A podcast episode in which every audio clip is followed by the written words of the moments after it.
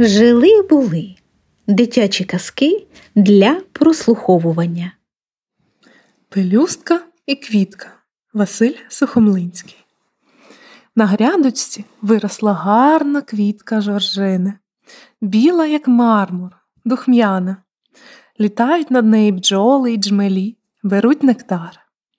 У квітці 42 пелюстки. І ось одна з них загордилася.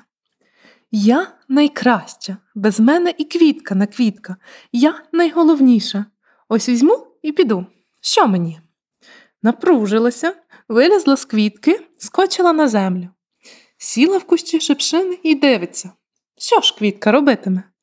А квітка байдужки собі, усміхається сонцю, згукує до себе бджіл і джмелів. Пішла собі пелюстка, аж зустрічає муравлика. Ти хто? питає муравлик. Я пелюстка, найкраща, найголовніша.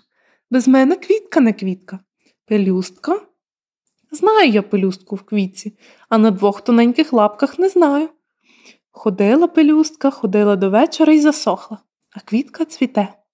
Ось така, бачите, казка. Квітка і без однієї пелюстки квітка, а пелюстка без квітки ніщо.